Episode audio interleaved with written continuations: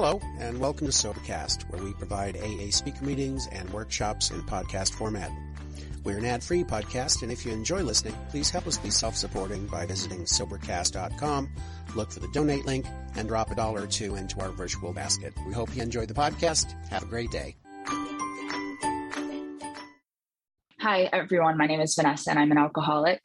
Um, thank you for having me. It is today over here in LA. It's 1 p.m. over here.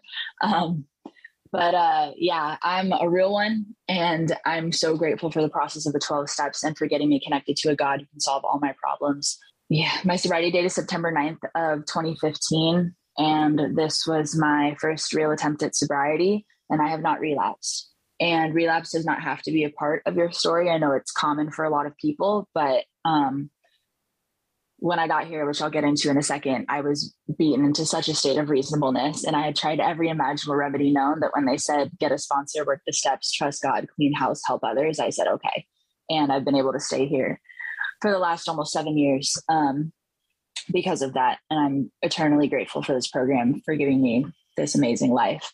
It's so funny because people always say like, "Oh, I have a life beyond my wildest dreams," and like my wildest dreams was like endless amounts of money and cocaine. So that never makes any sense to me because the thought of being useful, happy, and whole was just so foreign. I didn't. that was not a dream for me at all. Um, but yeah, so I grew up in a religious household. My dad is a pastor, and I grew up reciting Bible verses and going to church camp every year. Um, youth group ministry, I mean, the whole thing. And we got little awards for saying Bible verses every week um, it was this it was this whole display. And like i said my dad was a pastor so public image was really big. And uh, you know me being a kid uh, with alcoholism running in my family my mom will have 27 years this year. So um, you know she's that's been very helpful. But uh, alcoholism runs in my family. And from an early age i mean i i I grew up with a solution to my problems, but frankly, I just didn't understand it and I couldn't wrap my head around it. And I thought having faith was super cool. Like, that's awesome. You believe in something, but to depend and rely on this thing that you can't see to take care of all of your needs, that was weird. I thought that was super weird that you were going to, you know, pray and this thing was going to take care of you. And for me, what ended up happening is I tried to rely on this power and I thought this power had failed me and I took my will back and I started to say, you know what, I got this. And it wasn't that my higher power failed me, it's that I failed to align my actions with what I was praying about and what I was trying to believe in. Right. I thought um, a higher power was like a magical wand that I could wave around and be like, make me feel better. I'm going to keep living the life I want to live, but make me feel better and like not have to do any work around it. And I turned my back on on all of that really quickly. And uh, I also had a really difficult time managing my emotions. I couldn't identify them i couldn't describe them i couldn't explain them. If i was going to be if i was sad i thought i was going to be sad forever. If i was angry i thought i was going to be angry forever. Everything felt permanent nothing felt temporary. And um, you know i felt being placed in a powerless position especially dealing with my emotions. When when you're placed in a powerless position wanting power for too long eventually you reclaim power and that's just what happens. My parents were very strict very rigid. I didn't even hear Eminem until I was like 18 years old. Like I was, I really grew up in a box. And my parents did that a lot because they were trying to protect me from becoming like my mother.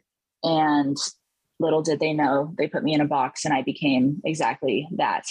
Um, and my whole thing is like overprotected parents breed the best liars. You know, I didn't really have the space to grow and develop. And so there was all these different factors. But the one factor I do want to touch on is that at my core, I am restless, irritable, and discontent. I'm constantly dissatisfied with my existence, no matter what what material things I have, what money I have, no matter who's in my life, what friends I have. I'm constantly having this internal dissatisfaction, and I'm super self-centered and manipulative to my core. Um, and some examples of this is like, you know, my my mom and my dad weren't together, and my dad and my stepmom raised me. And about seven years old, uh, there was twenty dollars sitting on the table, and I thought to myself, my mom is going to come pick me up tonight my parents don't talk. I'm going to take that $20, tell my mom I got it as allowance from my dad, and then we can spend this money. And since they don't talk, they'll never know if that was a lie or not. And so we took the $20. I think we went to Hello Kitty and bought a bunch of stuff. And then we came back. My dad said, Where's the $20? Like, I don't know what you're talking about. Then I got my ass whipped that night. And, but that's like a prime example of alcoholism just manifesting in my life because at seven years old, I'm creating lies on how to put, you know, put my parents pretty much against each other on how I can be selfish and get what I want and what I want right now. No one taught me that. Right? No one taught me, hey, Vanessa, this is how you lie. This is how you get sneaky. Like that shit was just brewing. And there was another time in, um, I think I was, I don't know, I was like maybe 12 or so and i had really bad anger problems because i couldn't control or manage my emotions main symptom of my alcoholism. And so one day i was stomping up the stairs violently and i freaking kicked a hole through the wall because i was so angry. And you know when you're a kid and you make a mistake you're like oh, my gosh i can't believe that just happened. I can't believe i just did that. So i panicked and so i ran upstairs and i grabbed a bunch of like crayola markers and i grabbed like black blue green purple and I started drawing on my elbow and then I got some water and I like dapped it up and went like this so it looked kind of faded right? It looked like a giant bruise. And then I came downstairs and I was like I fell through the wall. I was walking up the stairs. It was terrible. And I gave her this whole sad story about how I tripped and fell into the wall with my elbow even though I kicked it out of aggression and anger. And they patched up the hole and to this day i go over there for like holidays and stuff and i see the different color on the wall and but that's a prime example again of me trying to avoid consequences at all costs me and consequences don't get along if i can take the easy way out avoid consequences make my life as easy as possible i'm going to do that um, there was another time in high school where i i got asked to go to prom and I said yes. And then the principal said, Vanessa, you have way too many tardies. You're not going to be able to go. I'm sorry. And I thought to myself, that will never do. You're so silly. And so there was a lot of construction by my house. So I researched, I did this whole research project on how long the construction had been there, why it was interfering with my ability to get to school on time, you know, how many cones were there, why it was so chaotic, how far I lived from school, how long it could take me to get there, and pretty much like why this construction was totally in my way and why it's not my fault that I'm late. And so I created this entire essay. I typed it all up, I printed it out, and I had 50 of my friends sign it. And then I turned it into the principal and I got to go to prom, right? Like I will find whatever way I can to get what I want without avoid without experiencing any consequences. Um, and there was another time in high school where I was too, I was too, I was kicking heroin and I was too dope sick to go to my finals. And so instead of, you know, accepting those consequences, I stayed at home and I created and photoshopped an entire fake arrest warrant with a judge's signature and everything. Like spent hours on this document. I still have it. It looks pretty legit.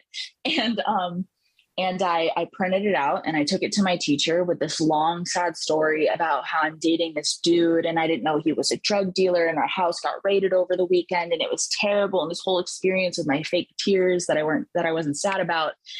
And I just gave her this really long, sad story. And then she let me retake my final and then I graduated college. Like I'm I'm trying to paint you a picture of like what alcoholism looks like, right? Because obviously it manifests in my in my drinking and using, but it manifests in my behavior and my thoughts first and foremost, right?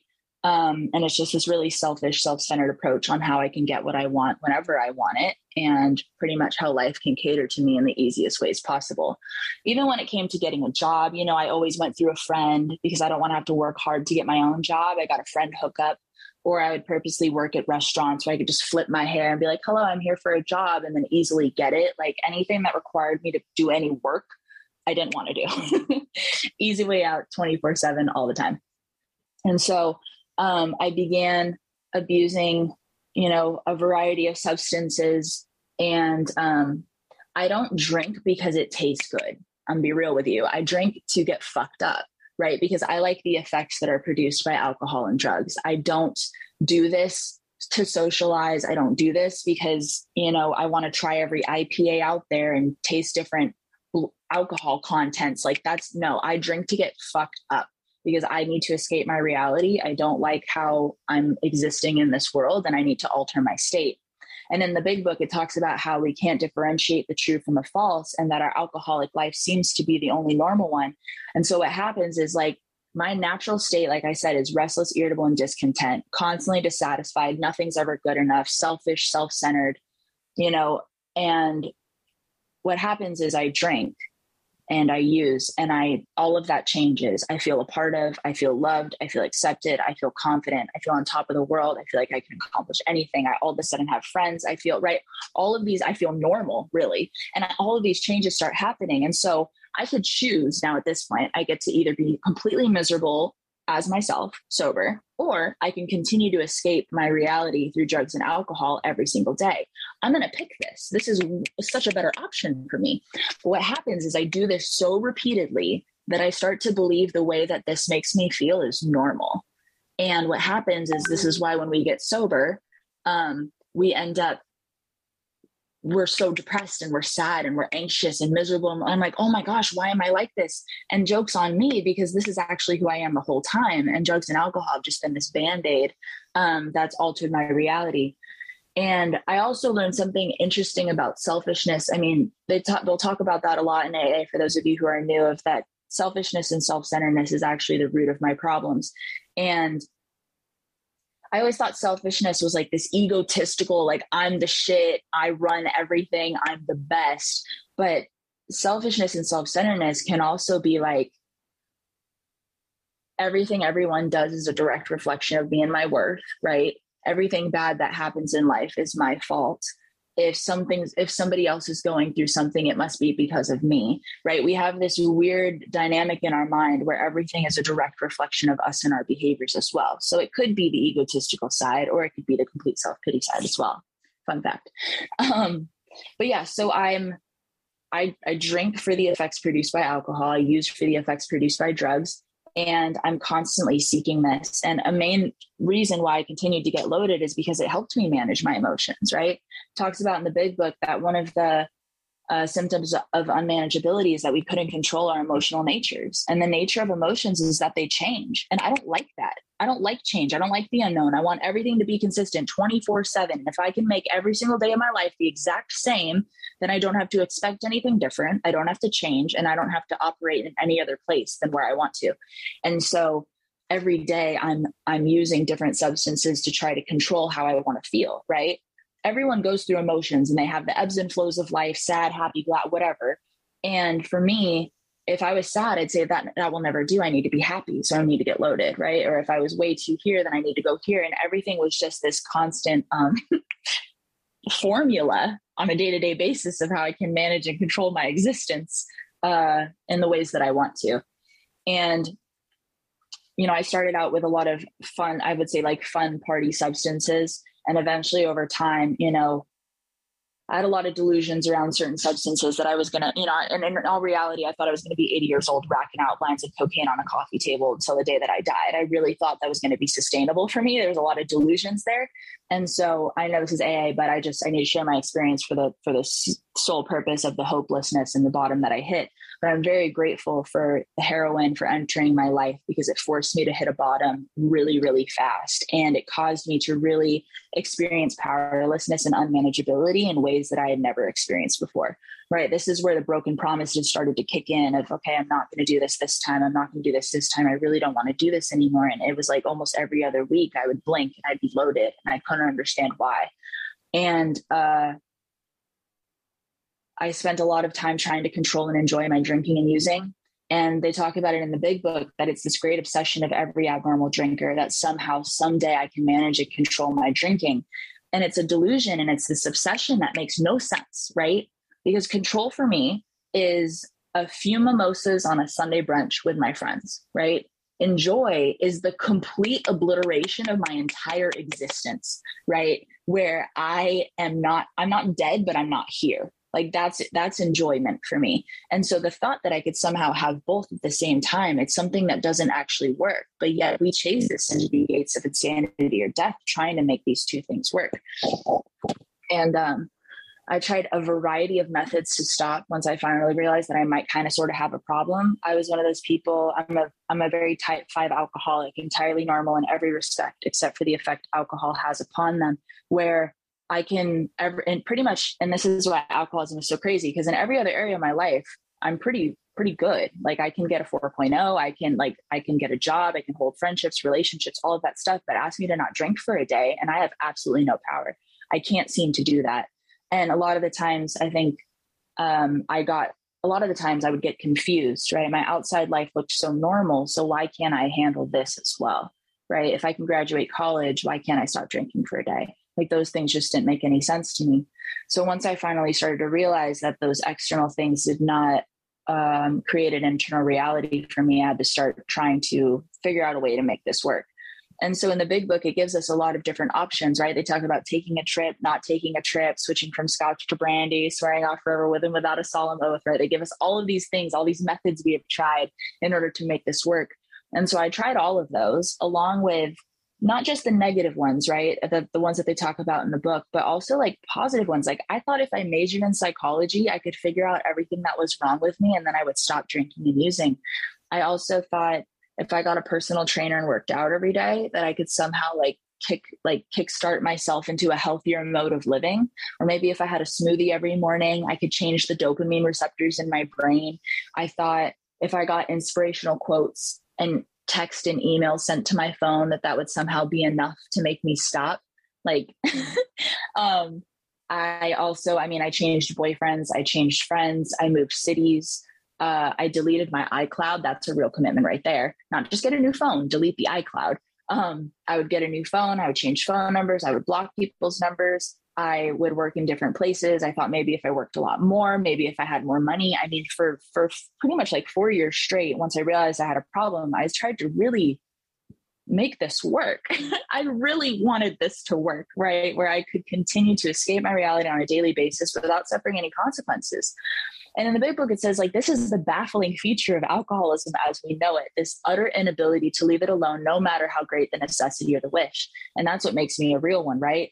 The need to be sober is I'm going to die right? And the wish to be sober is like god it'd be nice to smile or laugh for once in my life. You know it'd be nice to like want to be here and exist and have fun like all these normal people do. And no matter what reasons i give myself as to why i need to stay sober want to stay sober it will not stop me from getting loaded right? Because this isn't a program for people who want to or who need to or are going to die. It's for people who are actually willing to put in the work to make some changes and and get better again something i was never willing to do until i entered the rooms of recovery so I tried this for a really long time. And eventually I spiraled out of control. And I think I really believe that God hand tailors our bottoms to us or a higher power, whatever it is, spirit of the universe, energy, love, whatever it is that you believe in. I really think our bottoms are hand tailored to us in a way that's going to make us wake up the way that we need to, right? So a lot of people come into the rooms of recovery and they say, wow, I wasn't as bad as that guy. Like that guy, woo, they're crazy. Or gosh, I'm the worst one here. My story's terrible. I've really been through some shit. And all of these things are hand tailored to us specifically, right? There are some people out there who need to spend 20 years in prison to realize, holy shit, I think I have a problem and I need help, right? Some people have to get their children removed from their home with multiple CPS or D- DCFS cases to be like, oh my gosh, I have a problem with drugs and alcohol. I need to get help. Some people lose the career of their dreams and they're like, that's enough for me. I need to get help. Some people have to be homeless for 10 years, pushing a shopping cart down the street to be like, wow, I really need some help. So all of these things are, are tailored to us in a way that's going to make us wake up. Right. And so for me, my bottom was emotional. You know, it was like the reason why I ended up deciding to get help and the reason why I could no longer go on is because I literally could not do this anymore. And it's that saying of like being tired of sick. It was this every day was the same day forever. And it was this constant quest of how I'm going to escape my reality today. And when it comes to substances, it's a very long, tedious process in order to get loaded. You know, I got to find money, I got to find people, I got to drive here, I got to drive there. They change the location a hundred times because they're all sketched out. It's this whole process every day. Sometimes it takes hours for me to just get loaded. And I put myself in dangerous situations in order to do this. Another crazy thing I would do is I would be completely willing to ruin my reputation for the sake of one more time. If I if my dealer didn't text me back fast enough, I would start hitting up random people, right? Like some kid I sat next to in science class in like 6th grade. No shame. Just hit him up like, "Hey, do you know where I can find any crack?" And I'm willing to just ruin my reputation for the sake of getting loaded just one more time, right? And so I do all of these things. It's this whole mission every day and I finally get loaded and I put these substances in my body. And then I feel good for about three seconds. And then I have to think about how I'm going to do this all over again every single day for the rest of my life until the day that I die. Monday, Tuesday, Christmas, my birthday, Thanksgiving, Mother's Day, every day is exactly the same of this constant effort of me trying to escape my reality because I can't live in my skin anymore and I hate myself. And I, and that process became so draining to the point where I was like, I can't do this anymore. I really can't. I didn't have to lose a lot of things materialistically, but that internal defeat like Bill Wilson talks about, like quicksand stretched around me in all directions. I had met my match. I had been overwhelmed. Alcohol was my master. Like I've reached those places, right? And so I decided that, you know, I needed to get some help. And so uh, I went to treatment and I'm grateful because, you know, I, I told my mom I would go to IOP, but God dressed up as a man in that IOP because in my mind, I'm like, who's the hottest guy in this room? I'm going to find you. We're going to get loaded together. We're going to run away. It's going to be this amazing thing. And I can continue to get loaded. Um, but instead, God used this person somehow possessed his body. And this man who I was trying to get loaded with said, you really need some help. You should probably go, go to treatment and get some help.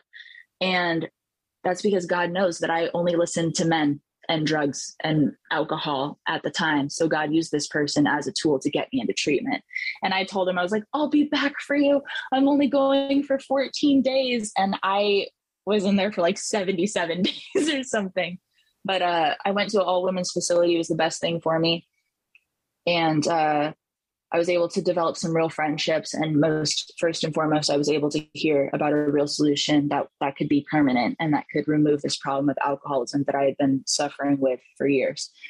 And so when I got there, like I said, they said get a sponsor, work the steps, trust God, clean house, help others. And I was so defeated and so broken. And I tried every imaginable remedy possible. And I was so convinced that my way did not work right? And I tried just smoking weed, I tried just drinking. I mean, I tried everything possible for me to make this work, burned out every friend, every enabler I had to the point where they said these things and I couldn't I couldn't help but just sit there and be like, okay, okay, you got it. And so I got a sponsor and I started going through this work. I finished my steps the first time at about six months. Um, and then I've continued to work my steps since then. I'm, I'm a firm believer that like the steps should be worked more than one time because the facts surrounding my life and who I am as a person, they shift and change as I grow and develop with my higher power. So the facts that at once brought me here are not the facts that my life can stay built on, right? Like the fact when I got here, my parents were the enemy. They were terrible. They hated me. They put me in a box. They locked me up. They never wanted me to thrive or succeed the fact today is that I was very defiant. I was suffering from alcoholism. I didn't want to listen to anybody. And uh, they did the best that they could with what they knew, right? But if I didn't continue to do the steps or do inventory, I'd still be living my life on the fact of who I thought my parents once were, right? So I've worked my steps multiple times since then. And um, I, when I first opened the book and I started reading step one and I got into the doctor's opinion um, and I got to the doctor's opinion and I started going through this process. Looked at there as a solution. I was so encaptured by what the big book had talked about because it finally gave me some freaking answers really to my problems. I couldn't, I really, after time, I started thinking there's something wrong with me. Like I really just thought maybe I'm stupid, you know, or there's something wrong because I, I couldn't figure out why I continued to burn my life to the ground. And then I get into the book and I realize that I have this hopeless, fatal condition called alcoholism, where my will doesn't really have any factor involved at all, that I'm completely powerless and my life is unmanageable. And so I start looking at this and it talks about us having this obsession. And this obsession is this thought that overrules all rational thoughts, this thought that, um, yeah, a thought that overrules all rational thought. So the rational thought of Vanessa, if you get behind the wheel tonight and drunk, drunk and you decide to drive, you could kill someone. Thought. The obsession says it's okay, take the side streets, everything's going to be okay, you're invincible, right? The rational thought if if I get loaded one more time, my mom's going to kick me out of this house. Um, sorry, someone keeps calling me. My mom's going to kick me out of this house. My the obsession says it's okay, just get loaded behind her back. She'll never find out.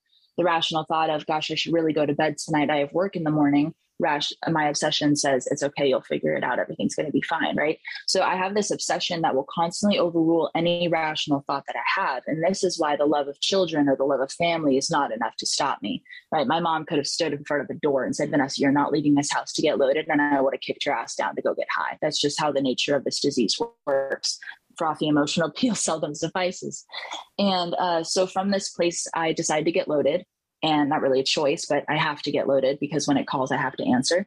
And I activate this thing called an allergy. And basically, um, basically it's this abnormal reaction to drugs and alcohol. And my abnormal reaction is that I cannot stop once I start. And this is what differentiates us from normal people, right? Normal people have this idea of control where they can literally have one and put it down and not touch it again for another year. because they're just doing it for whatever reasons they do. I'm doing it because I need it. Like I, re- I really feel like I can't survive without these things.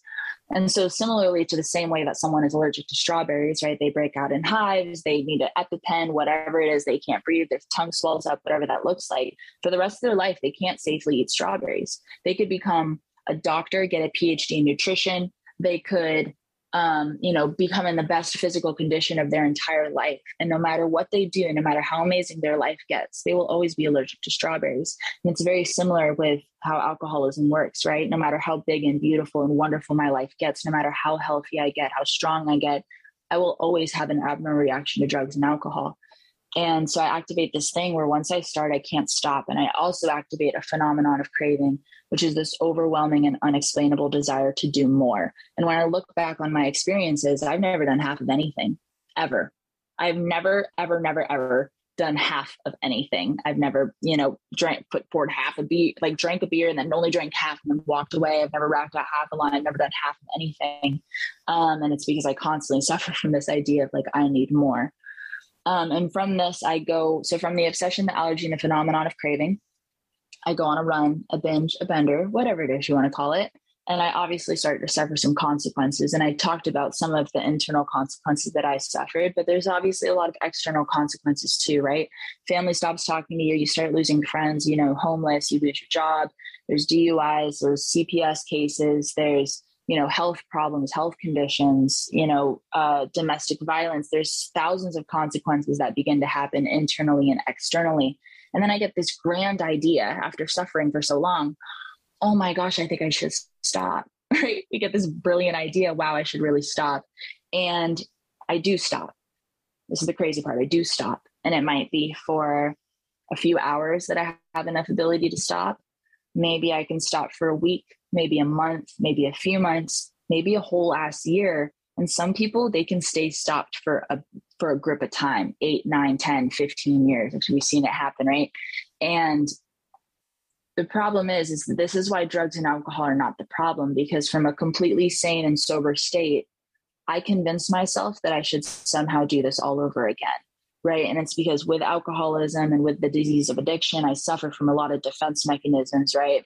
Minimization, justification, rationalization, denial. And what happens is this is why they call us insane because there's no way that I could hold up a paper, blank paper, with all of my consequences listed on it. And this is what we do we go, yes, absolutely, I would love to do that again. And it's because our brain decides to distort the truth just enough for us to get loaded again. And what I start doing is I'm completely sober. I start telling myself things like, I'll just use once.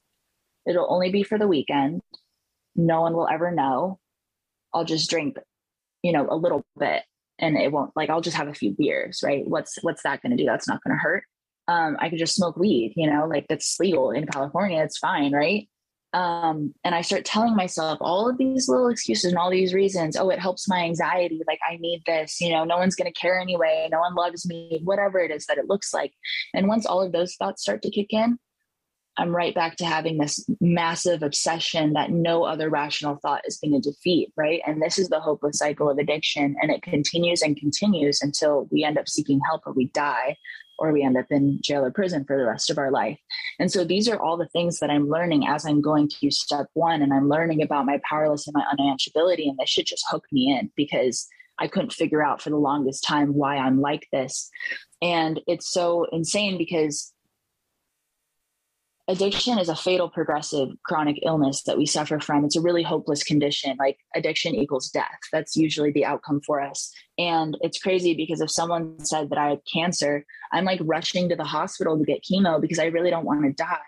And someone tells me i have hiv i'm rushing to the hospital to get treatment because i don't want to develop aids and die. Someone says hey you suffer from the fatal disease of addiction, I'm like, cool, can you get me some cocaine? Like that makes no fucking sense, but it's the only disease that tells us we don't have one, right?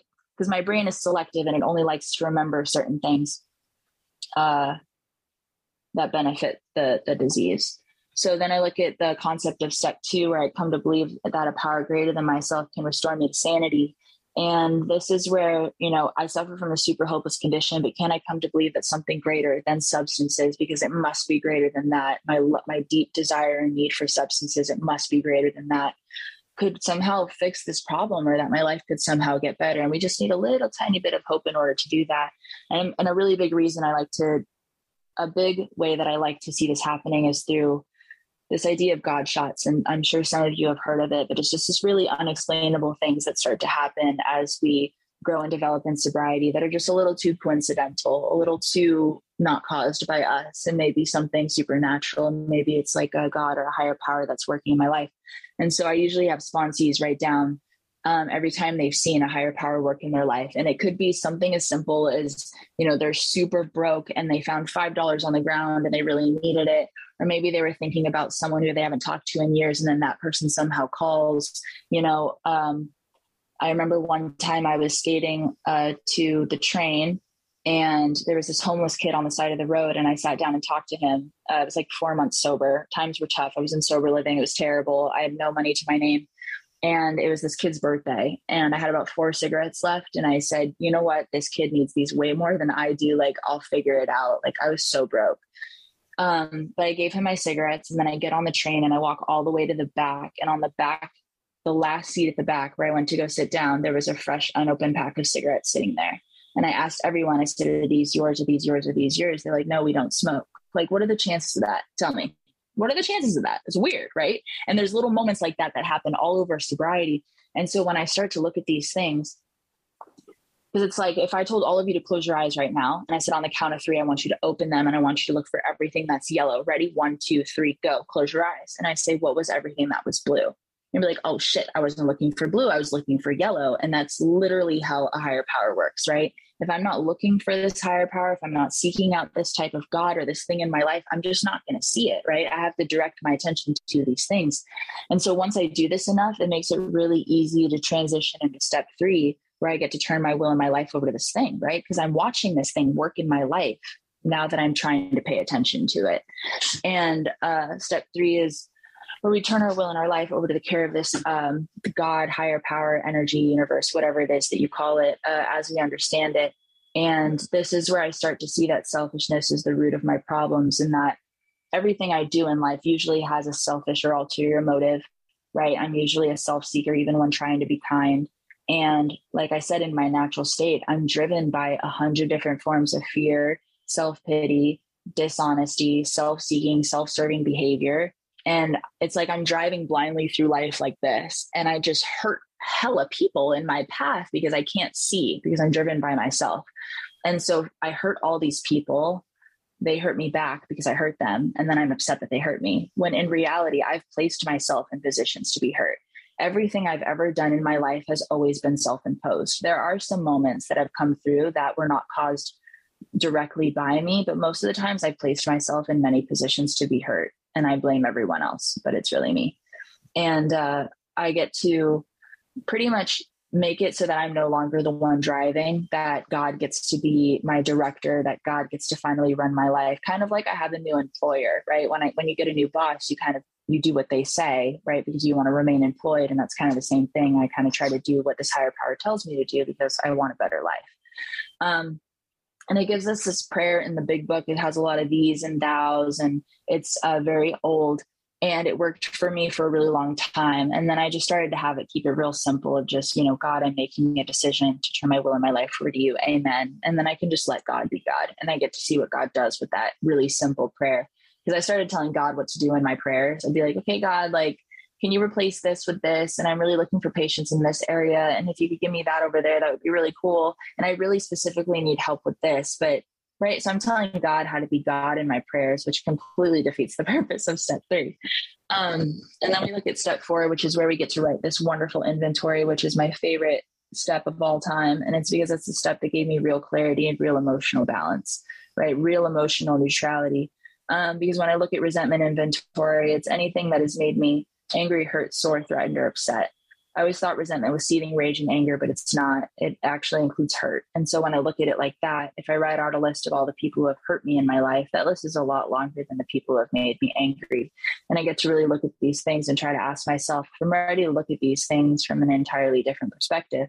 Um, and I write out how these people, these things, these principles have hurt me, uh, what these things affect, And then it gives us this really amazing prayer, which helps shift me out of this victimizing self pity role that I played a majority of my life, right? The easy way out that nothing is my fault and it's everyone else's problem.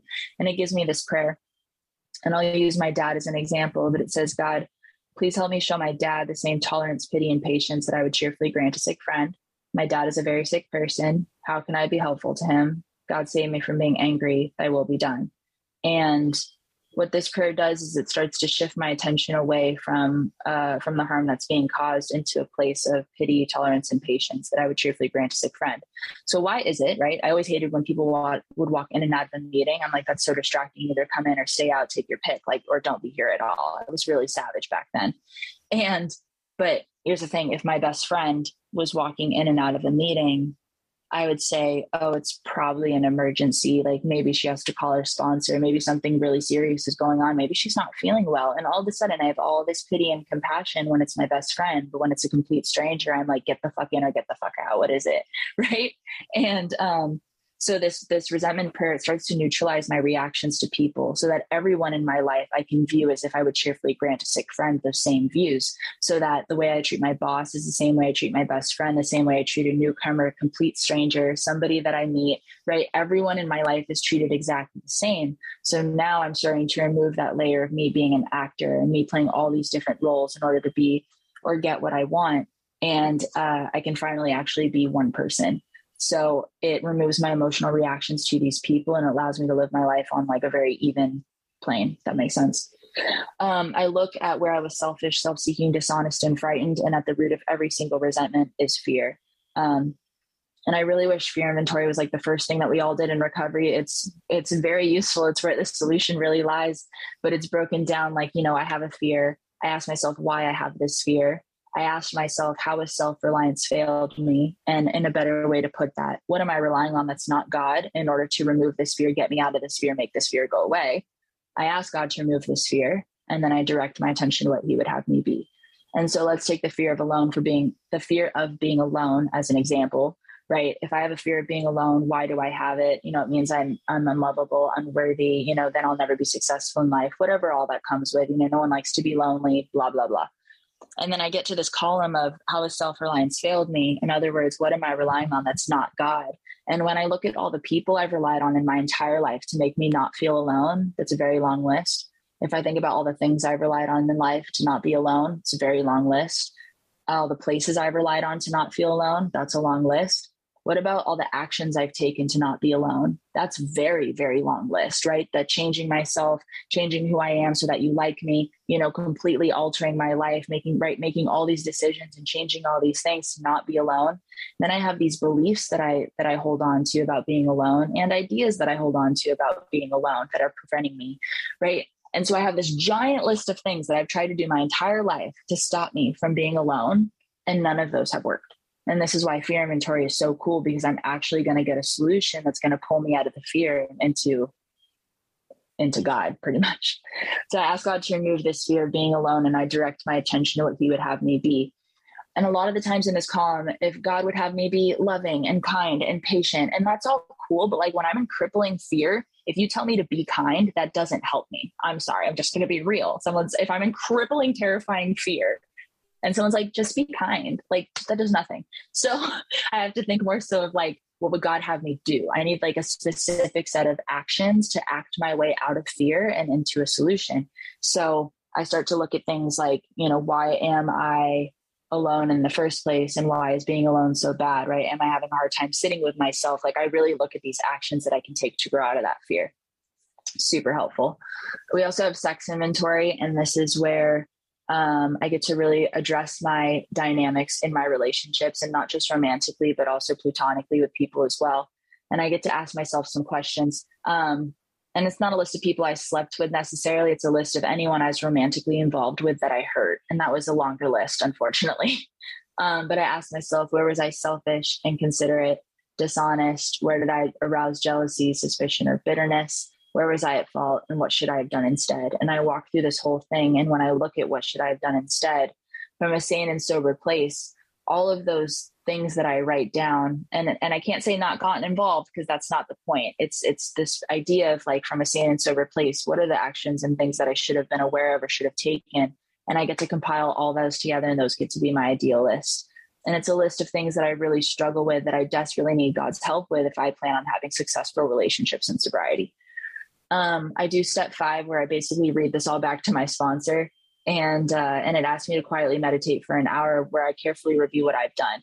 And it asked me like have i skimped out on the cement put into the foundation? Like am i missing shit? Because if i try to build my foundation on shaky ground and sobriety my structure is going to fall at the slightest inconvenience right? Because when we try to build our sobriety on money or or success or him or her the wind blows the wrong way and my structure collapses. But if my cornerstone is firmly rooted in, in god or a higher power then i get to uh pretty much have you know the life that i'm really looking for the life that was really designed for me. And so i sit quietly and i go through what i've what i've covered so far and i ask myself if i've completed everything that needed to be completed. And hopefully the answer is yes. And then i look at step six where um, i basically look at my defects and i become willing to have god uh, remove these things and remove my shortcomings and help mold me into the person i'm supposed to be and pretty much when it comes to step six and seven, like God's going to remove what God wants to remove when God wants to remove it. Some of the things that I hate the most about myself, some of the parts of my story that I absolutely dread, are actually some of the things that make me the most useful. And this is what people don't understand about recovery is like the more fucked up you are, the more people you're going to help. And so that's actually kind of fascinating because we think we're so isolated and different and we suck, but you're actually going to be the most useful because you have so much experience to offer. And uh, but only God's going to really know what's useful. So I really have to be in this place when it comes to step six and seven of allowing God to remove these things whenever God sees fit and continuing to, you know, address these things on a daily basis. And um, I have uh, a lot of the times my, you know, they talk about character defects a lot and like selfishness, self centeredness, dishonesty, people pleasing, all of these characteristics. And over time, it's not so much the defects that that get me tripped up today it's more so um it's more so these ideas that hold me back in life right like me i refused to allow my dad to be human. Um my dad right my dad was a pastor right in church. And in my mind i created this idea that my dad can do no wrong because he's a pastor and he's amazing. And this idea protected me from a lot of pain from my childhood because if i didn't believe that my entire foundation of my life would be fucked up. And so i had to really come into step six and seven with this thing of like am i willing to remove that idea about my father and allow him to be human and if i'm not willing why right so that's just like something that that came up for me a few years ago in regards to like these ideas that hold me back um and then I look at steps eight and nine. So eight is becoming willing to make amends to these people. Um, and amends is not an I'm sorry. It's not like an apology. I mean, you can say you're sorry, but it can't just be like this, yo, my bad. Like that's not what we're doing. We're actually like coming into these situations, really making things right with some like constructive actions uh, surrounding the wrongs that I've caused. And so I will tell you that I was willing to make every single amends except the financial ones. I did not want to do that because when you're broke and you're struggling for pretty much your whole life in the midst of addiction and alcoholism, the last thing I want to do is get a job, finally, have some money, finally, and then give it away. Absolutely not. I was so unwilling to do that. And um, so I made all my amends, and the financial ones really got me tripped up. And my sponsor is oh so clever. Instead of her being on my ass about making these financial amends, she would just make the tiniest little comments, right? I would show up to the meeting with a Red Bull and she would say, How much is that Red Bull? I'd be like, I don't know, like five, six bucks. She's like, Oh, cool. That's money you could have given to your ex's grandma. And she continued to do this every time she saw me to the point where I didn't even want to show up to the meeting with anything in my hands because I'm like, she keeps bothering me that I owe these people money. And so eventually I reached this point where I was like, fine, I'll start paying them. But I thought that, you know, when I owed my grandma, my ex's grandma money, $3,500, that I had to pay that all up front, just be like, boom, here's your cash, take it. And in reality that's not that's not how this is. It's actually the demonstration of paying it back that's actually the real important part right? So even if i could only afford five dollars a month to pay that $3500 back i'm at least demonstrating the amends if that makes sense. And so i wrote this old old lady she's she had to be like 89 or whatever but i wrote her and i i expressed all my wrongs. I admitted them fully. Um and I sent her for I put forty dollars in an envelope and I said, you know, I'm in school full time. This is as much as I can offer you until I paid you back. She sends me a letter back with the money inside, and she says, she said, um, my religion teaches me to forgive, but I will never forget. I do not want your money. Please send all the money you owe me to St. Jude's Children's Hospital. And that it just twisted the knife in my chest, right? Like I stole $3,500 from this old woman and not only does she not want that money back, she wants it to go to sick children dying of cancer. Like, oh my gosh, it just like my heart, like it just really hurt, you know? and so now my card's on a reoccurring payment for $40 for St. Jude's every month until it's paid off. But there's sometimes we can make really cool amends and it's not always this dreadful face to face thing. Like my great grandma, um, she lived on an island over here called Catalina and she passed away. And when I showed up to the funeral, I was really sick. I was not okay. I fell out of my chair. I nodded out on the boat. It was terrible. I was a complete embarrassment to the family. And so I went back there a few years later where I got scuba certified and I painted a rock and I and I brought it down to the bottom of the ocean and it said, I love you, grandma. I'm so sorry. Right. And like there's different really cool, unique ways. Instead of walking up to the dude in Walmart and handing him $500 for the shit I stole, I could donate it to the charities that they work with. That's much more use, more beneficial use of the money than putting it in someone's pocket, right? So these are all really cool things that I get to do. Made a lot of amends to ex-boyfriends, etc. Um, and then I have step 10, which is 10 is this like constant awareness 24 7 of my behavior and my thoughts and my patterns from steps one through nine, right? It's t- it's all all the time 24 7 looking at my behavior that when something comes up i face it immediately because i've just cleaned out my whole life. I've literally caught myself up to my present moment in sobriety pretty much with a clean slate and I, I need to maintain that. If i plan on staying sober i can't slip back into the things that i just spent weeks and months looking at. And so um, when something comes up especially if it's a resentment or a fear or there's an issue i have to look at it immediately or i face the chance of relapsing, getting loaded, or ending up with a really long fourth step, which continued to happen until I learned my lesson. And uh, so I continue to take personal inventory, and when I'm wrong, I promptly admit it. And I work in treatment, and so in the treatment industry, there's a lot of chaos, there's a lot of crazy stuff that goes on, and mixing business with service and recovery is very is a very fine line. So I've been at work, and I've literally been like, "Oh, time to write an inventory," and I literally like busted out an inventory mid shift because that's just what I do in order to maintain my my sanity here. Um, and then when we look at step 11, it says sought through prayer and meditation to improve our conscious contact with God as we understood Him, praying for the knowledge of His will for us and the power to carry that out. And so by the time we get to 11, we've actually always had this the knowledge of God's will for us. Um, it's it's within and I, I, mean, for me, it's that it's this feeling in my stomach that tells me this is a bad idea. This doesn't feel right. I shouldn't go here. I need to break up with this person. I'm not okay. This is wrong. Something's happening here, right? But through the midst of my addiction, I continue to push that down and I ignore those things and I continue to suffer consequences. And as I continue to go through the steps, this channel starts to open up where I start to feel guilt and I start to want to listen to this internal voice, right? This voice of God, this voice of reason, a higher power, whatever it is. And so I've always known God's will, right? We always we all know the power, we all know the difference between right and wrong and what's actually good for us. The problem is, is we've never had enough power to actually act on those things. So step 11 keeps me tapped into this power where I'm now fully aware of what's right and wrong. I'm fully aware of where I need to go and who I need to be and what I need to do, but do I have enough power to carry it out? And so when I look at prayer and meditation, it keeps that channel pretty open and it allows me to uh, to live in that space, which is the space we really want to strive to live in, I think, in sobriety. And uh, I used to think meditation was like sitting in a dark room with the door locked with like incense and candles burning and chakra meditation that's deep and grounding with headphones. And it was this big process. But in reality, it's just anything that improves your conscious contact with a higher power. Um, it could be, you know, being at the ocean, sitting at the beach, talking with a sponsee, be, working with another person, whatever that looks like. And it's really this cool individualized step that we get to have a lot of freedom, spiritual freedom in. Uh, and then we look at step 12, having had a spiritual awakening as a result of these steps. Uh, we carried this message to other alcoholics and practice these principles in all our affairs, tried to. And uh, this is this is like the this is the this is the best part, right? This is like sponsorship. This is where we carry everything into our respective homes, occupations, and affairs. It's real cool to go to a meeting and have a fire share, but like, how do you treat your mom?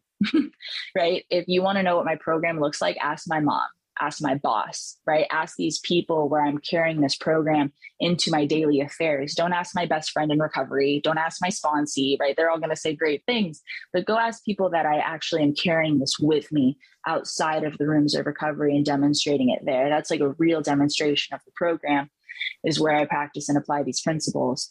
And when it comes to sponsorship, it literally says that this is an insurance policy against getting loaded, right? Nothing will so much ensure immunity uh, from the first drink is intensive work with other alcoholics, and yet people still don't do it. It's literally an insurance policy against getting loaded.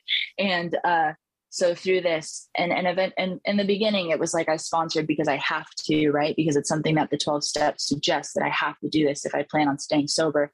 And eventually it's manifested into this thing that I truly desire to do. That's become a part of my identity. And I absolutely love um, the process of the steps and being of service and and sponsoring people and walking people through this work and helping them get clarity and helping families get reunited right?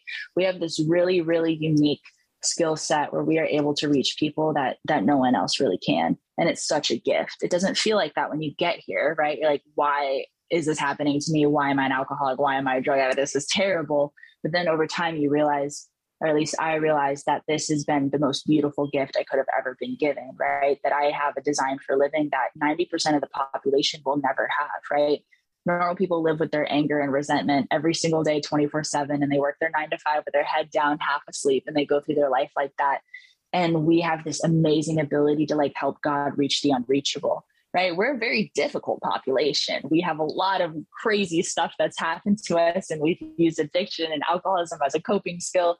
And for us to be able to be a channel or a vessel to help these people heal, like that's that's amazing. Like I when it says like this is our primary purpose, like I couldn't I couldn't ask for a better one, right? No matter how chaotic my life gets, no matter how crazy everything gets, no matter even if i'm like i don't know what i'm doing with my life. I don't know where i'm going. I always have a primary purpose and it's to carry the message to other people who still suffer. So as long as i'm doing that all the secondary purposes usually have a tendency to align themselves.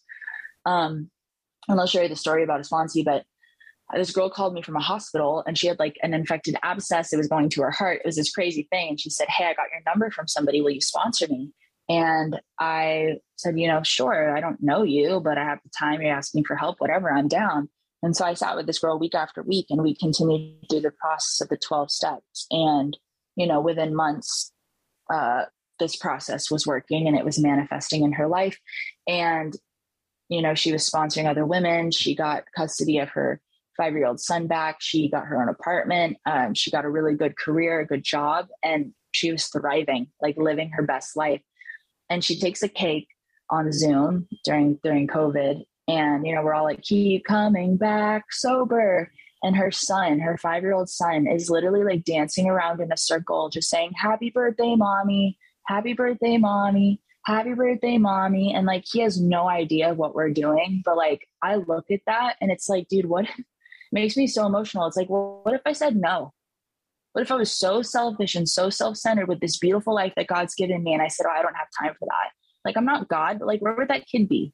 You know what I mean? Where what what would happen if I really just stopped caring about this process and I just said, "Oh, you know, I have four jobs and I'm getting married and my life is too big. and I can't turn around and help the new person that's coming in." Like, we have a gift, you know?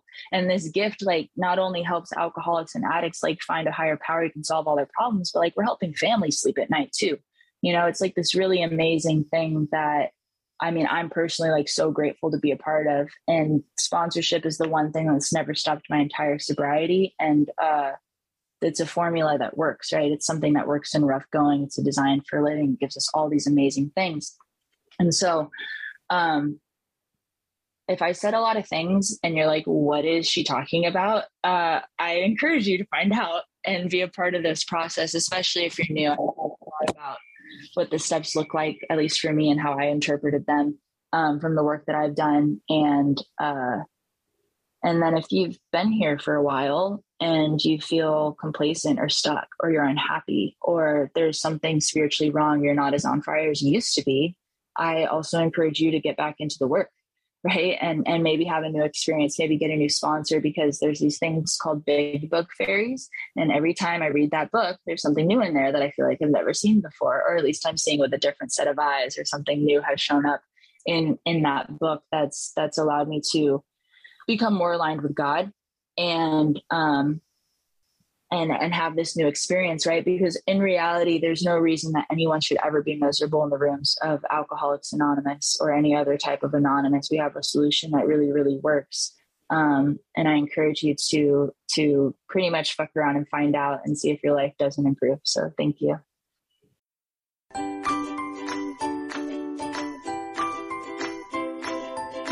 Thanks for listening. I hope you enjoyed the podcast. Sobercast is ad free, and we'd like your help in order to keep it that way. So if you'd like to help us be self supporting by pledging a dollar to a month, visit Sobercast.com and look for the donate links. Thank you very much.